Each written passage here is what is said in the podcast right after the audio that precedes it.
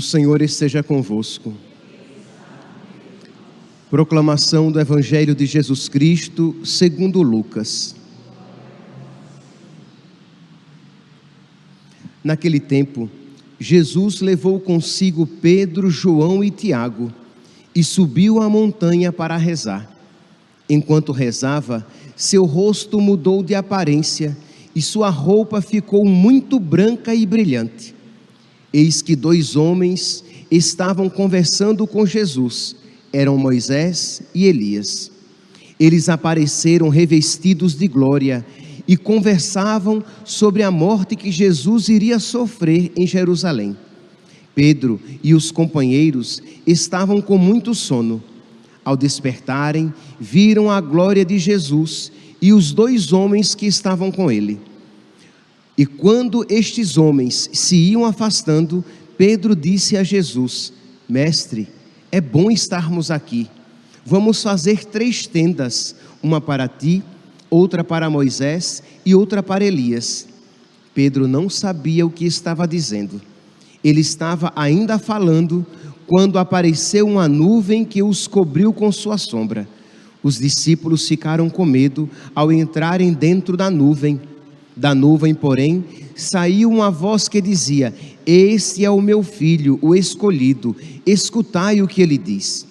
Enquanto a voz ressoava, Jesus encontrou-se sozinho. Os discípulos ficaram calados e naqueles dias não contaram a ninguém nada do que tinham visto. Palavra da salvação.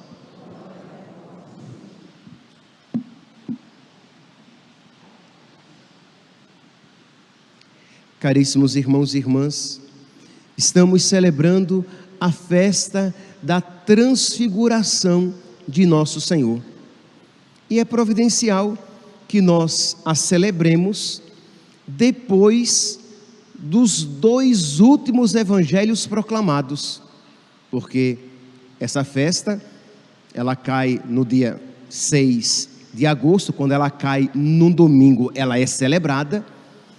Então, nem sempre nós temos esses, esses evangelhos que precedem essa festa, mas neste ano, providencialmente, nós tivemos. Então, na quinta-feira, o evangelho proclamado foi aquele em que Jesus pergunta, no dizer dos homens: Quem eu sou? Quem é o filho do homem? Pedro diz: Tu és o Messias, o filho do Deus vivo. E Jesus disse: Muito bem, Pedro. Feliz és tu, Pedro. Bem-aventurado és tu, Pedro. Porque não foram a carne e o sangue que te revelaram isso, mas o meu Pai que está nos céus. E diz: Por isso, tu és Pedro, e sobre esta pedra eu edificarei a minha igreja, e as portas do inferno jamais prevalecerão contra ela. E diz que imediatamente depois, Jesus começou a falar a respeito da sua paixão. É o primeiro relato da paixão de, de Jesus. Ele diz que, que ele, o filho do homem, vai sofrer muito, vai ser perseguido, vai ser caluniado, vai ser maltratado, vai ser flagelado, vai ser morto, e ao terceiro dia vai ressuscitar. Quando ele diz isso, Pedro o toma à parte e o repreende, dizendo: Senhor, não diga isso, que isso nunca te aconteça. E Jesus diz: Vai para longe de mim, Satanás porque os teus pensamentos não são os de Deus. Tu pensas como os homens e não como Deus. E eu dizia isso ontem, que Pedro disse isso não apenas porque não queria que Jesus sofresse, mas porque também não queria sofrer, porque sabia que se aquilo acontecesse ao Mestre, aconteceria também a ele. No evangelho de ontem, Jesus então começa a dizer: olhe, quem quiser me seguir, renuncie a si mesmo, tome a sua cruz e me siga, porque quem quiser salvar a sua vida, vai perdê-la, mas quem perder a sua vida por causa de mim, vai ganhá-la. E este anúncio da paixão de Jesus e também de alguma maneira do caminho destinado aos apóstolos isso mexeu profundamente com eles, de modo que Jesus então se manifesta glorioso para expulsar do coração deles o escândalo da cruz. Jesus, ele mostra que ele é Deus, ele mostra de alguma maneira a glória do céu, porque vê que quando Pedro, Tiago e João veem Jesus glorioso conversando com Moisés e Elias, eles ficam tão felizes que acontece aquilo, aquela graça de que precisamos. Eles se esqueceram deles mesmos. O grande problema nosso é que nós nos colocamos no centro constantemente perguntando: e eu, como fico? E a minha vida, como fica? E a minha felicidade, onde está? Mas quando Pedro, Tiago e João viram a glória do céu, Jesus glorioso conversando com Moisés e Elias, ele se esqueceu dele mesmo e disse: Senhor, queres que façamos três tendas? Uma para ti, outra para Moisés e outra para Elias? E a tenda para eles? Não. Para mim, entendeu? Viver é Cristo. O resto é lucro. Morrer é lucro isto é, um esquecimento de si. Se vos possuo, nossa, se tenho Deus, nada mais me atrai neste mundo. Quem a Deus tem, nada falta, só Deus basta. Perceberam que Pedro, Tiago e João experimentaram isso contemplando Cristo glorioso, contemplando a glória do céu. Meus irmãos, pois bem, diz então que depois Jesus desce da montanha com eles e eles não comentam nada. Em outras, no Evangelho de Mateus, nós iremos perceber que Jesus diz a eles que não contem isso a ninguém. Muito bem, aqui de uma maneira resumida, foi o que aconteceu. Agora vamos aplicar isso a nós. O que é que isso nos ensina a nós? o que é que isso deve de alguma maneira tocar na nossa vida e modificar a nossa vida. Nós conhecemos o relato histórico, mas aplicando isso espiritualmente, nós precisamos, meus santos, ter sempre a glória do céu diante dos nossos olhos, para que nos, nos dê forças, para que nós continuemos carregando a nossa cruz quando vier o cansaço, quando vier o desânimo, quando vier a tentação de você se escandalizar com a cruz na sua vida, pense no céu.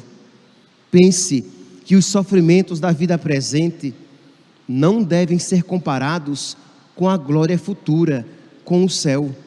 Quando as lágrimas insistirem em cair e o cansaço da vida de fé porque é verdade, o justo vive pela fé, mas não poucas vezes a fé, ter fé, manter-se na fé, cansa. Continuar combatendo o bom combate, cansa. Quando o cansaço se aproximar e bater na porta da sua existência, peça a Deus que lhe recorde esta verdade, a esperança do céu para que encha o seu coração de alegria, de ânimo, de coragem, de fortaleza.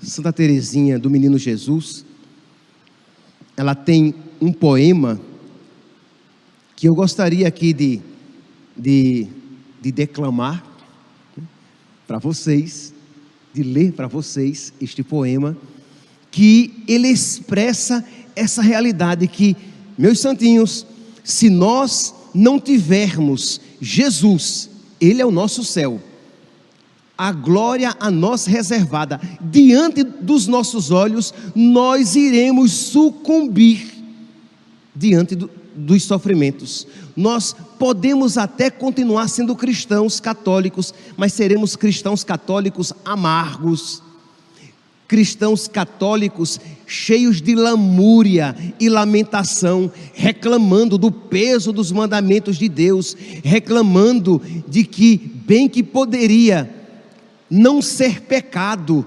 aquelas realidades que o mundo apresenta, porque embora você de alguma maneira não cometa aqueles pecados, nem siga as propostas, as seduções do mundo, o seu coração vive constantemente por elas, por aquelas seduções, atraído.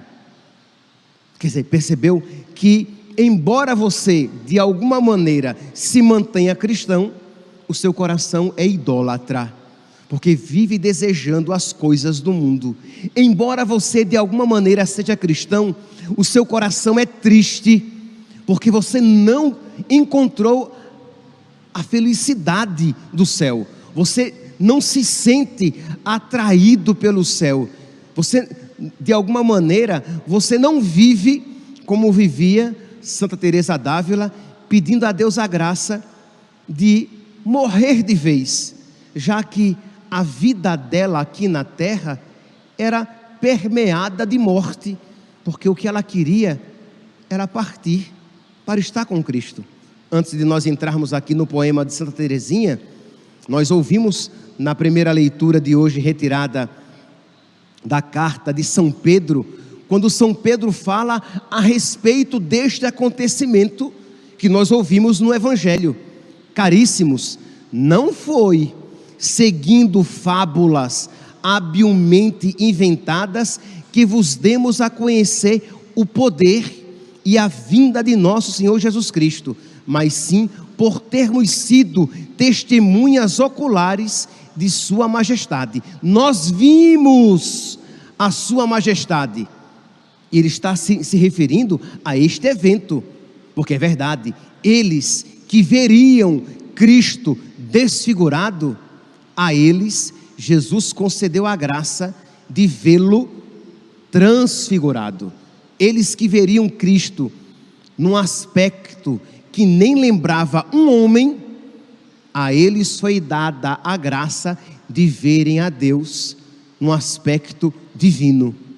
Efetivamente, ele recebeu honra e glória da parte de Deus Pai, quando do seio da luz esplêndida da glória, quando do seio da esplêndida glória se fez ouvir aquela voz que dizia: Este é o meu filho bem-amado, no qual ponho o meu bem-querer. Esta voz nós a ouvimos vinda do céu, quando estávamos com ele no Monte Santo. Então percebe que eles estão se referindo, que Pedro aqui está se referindo àquela aparição no Monte Santo. Assim se nos tornou ainda mais firme a palavra da profecia que fazeis bem em ter diante dos olhos, a palavra de nosso Senhor, as promessas de nosso Senhor, que nós precisamos tê-las firmes diante dos nossos olhos, como lâmpada que brilha em lugar escuro, até clarear o dia e levantar-se a estrela da manhã em vossos corações. Então, São Pedro está dizendo: precisamos ter esta fé firme, precisamos estar sempre recordando as promessas de Deus. Ele prometeu, a verdade prometeu, que se nós perdêssemos tudo, nós ganharíamos muito mais. Que se nós nos desprendêssemos e se nós nos desapegássemos por amor a Ele da nossa vida, Ele nos concederia a verdadeira vida e ele nos disse, a verdade nos ensinou, de que nada vale ter tudo neste mundo e perder tudo o que verdadeiramente importa. Então, meus santos, vamos então tendo este ensinamento, esta necessidade, e eu espero que já do coração de vocês tenha brotado então esta súplica, meu Deus, levanta no, no, no meu coração este sol resplendoroso.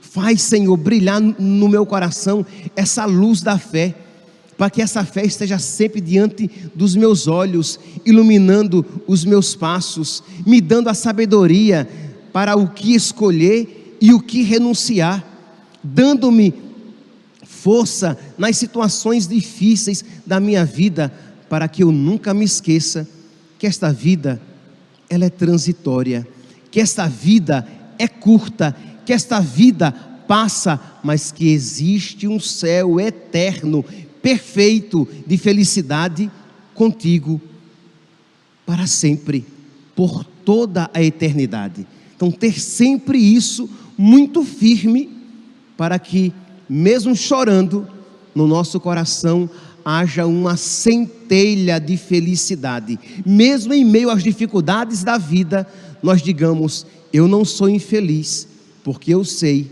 que existe uma felicidade perfeita e eterna reservada para mim.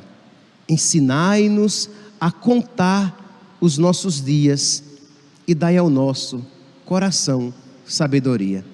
A vida é curta, cem anos é muito pouco comparado à eternidade. Pois bem, com esta fé brilhando no seu coração, não obstante o sofrimento latejando no seu corpo, Santa Teresinha compôs este poema. Percebeu? Com esta fé brilhando no seu coração, na sua alma, mas o sofrimento latejando no seu corpo, não era alguém que estava passando por um mar de prazeres. Não, ela estava passando por uma tormenta de dificuldades mas com esta fé resplandecente, ela então compõe este poema. Meu coração deseja sempre doar-se, ele precisa demonstrar sua ternura. Quem poderá entender o meu amor? E que outro coração me dará retorno? Isto é, que outro coração dará ao meu coração o que ele deseja? Nenhum. Que outro coração vai satisfazer os desejos do meu coração? Nenhum. Mas em vão tal retorno reclamo. Eu não espero compensação de outros corações. Eu não espero compensação de outras coisas. Em vão, eu não espero. Só tu, Jesus, minha alma contentas. Só tu, Jesus, dás contentamento à minha alma. Vamos lá, meus santos, vamos dizer isso e pedir a Deus a graça de dizer cada vez mais, com mais fé: só tu, Senhor, contentas a minha alma. Só tu, Senhor, dás felicidade à minha vida.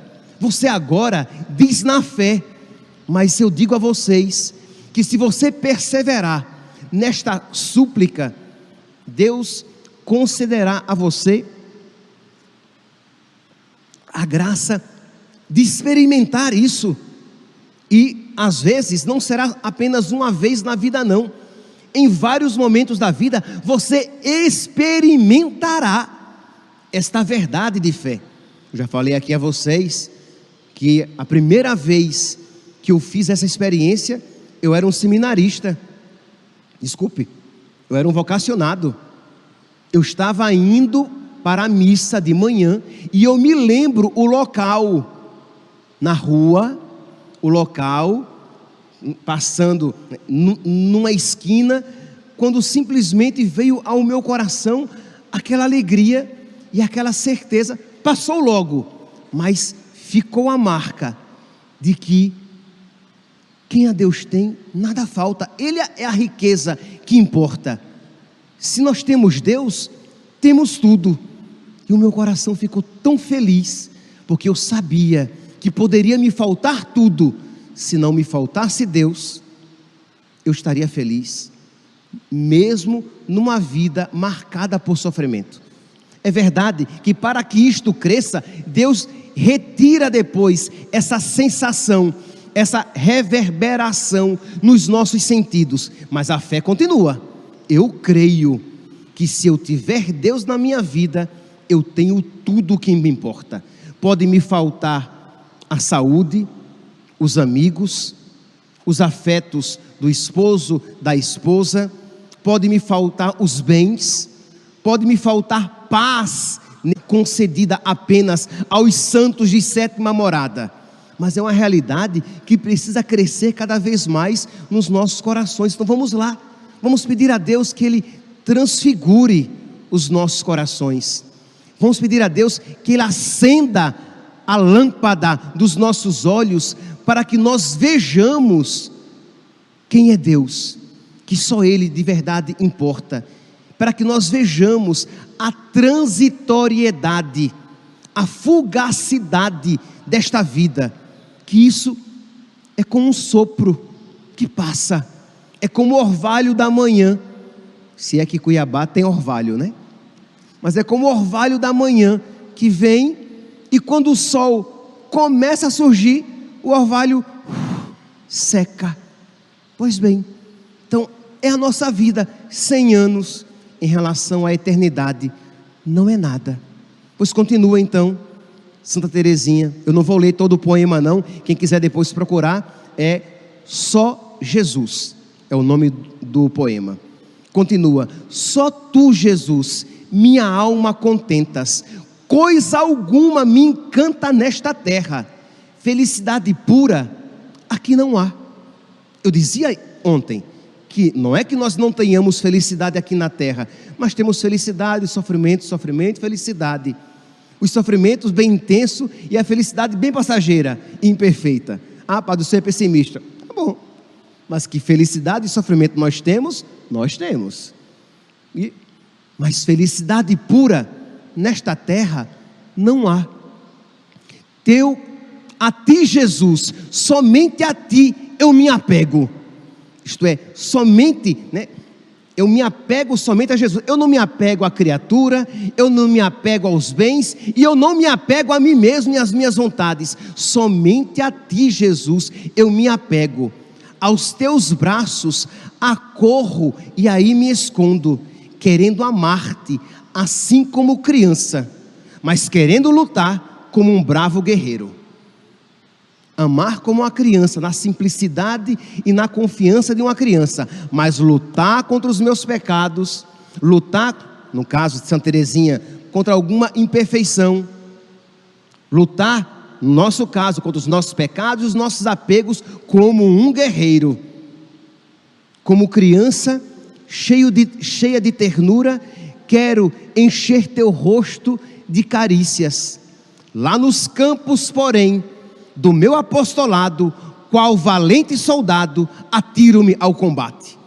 Percebe aqui a alma varonil desta pequena monja carmelita.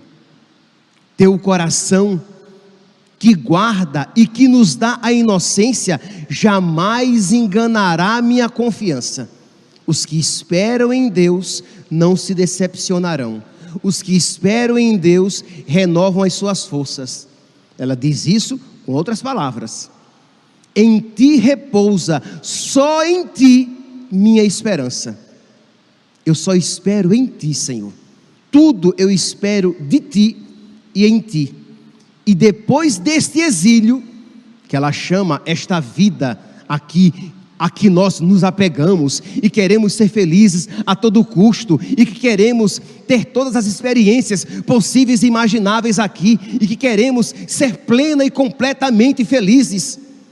Ela, que não era iludida por essa falácia de querer ser feliz, pura e completamente feliz neste mundo, ela dizia que ela chamava este mundo de exílio porque a verdadeira terra é o céu. Pois bem, e depois deste exílio, irei ver-te no céu. Quando em meu coração se forma a tempestade, a ti, Jesus, eu elevo a minha fronte. Olha aqui, meus santos, que ensinamento para nós. Quando a tempestade se forma na nossa vida, quando as dificuldades se nos aproximam, quando o sofrimento bate à porta da nossa existência, nós devemos o que? Levantar os nossos olhos, levantar a nossa face, dirigir a nossa face para o alto. A ti, Jesus, eleva a minha fronte, e em teu olhar, repleto de bondade, eu leio: Filha, por ti eu fiz os céus. Ela diz então que no sofrimento ela se volta para Deus e ela vê a face de Deus dizendo para ela: Minha filha, para ti eu fiz os céus. E aquilo consola o seu coração e lhe dá forças para continuar lutando, carregando a sua cruz, para que um dia possa receber a coroa da glória. Meus santos, peçamos a Deus neste dia da transfiguração do Senhor, que Ele transfigure os nossos corações e que Ele acenda nos nossos olhos a luz da fé, para que ela ilumine sempre os nossos passos e dê sentido à nossa vida. Louvado seja nosso Senhor Jesus Cristo, para sempre seja louvado.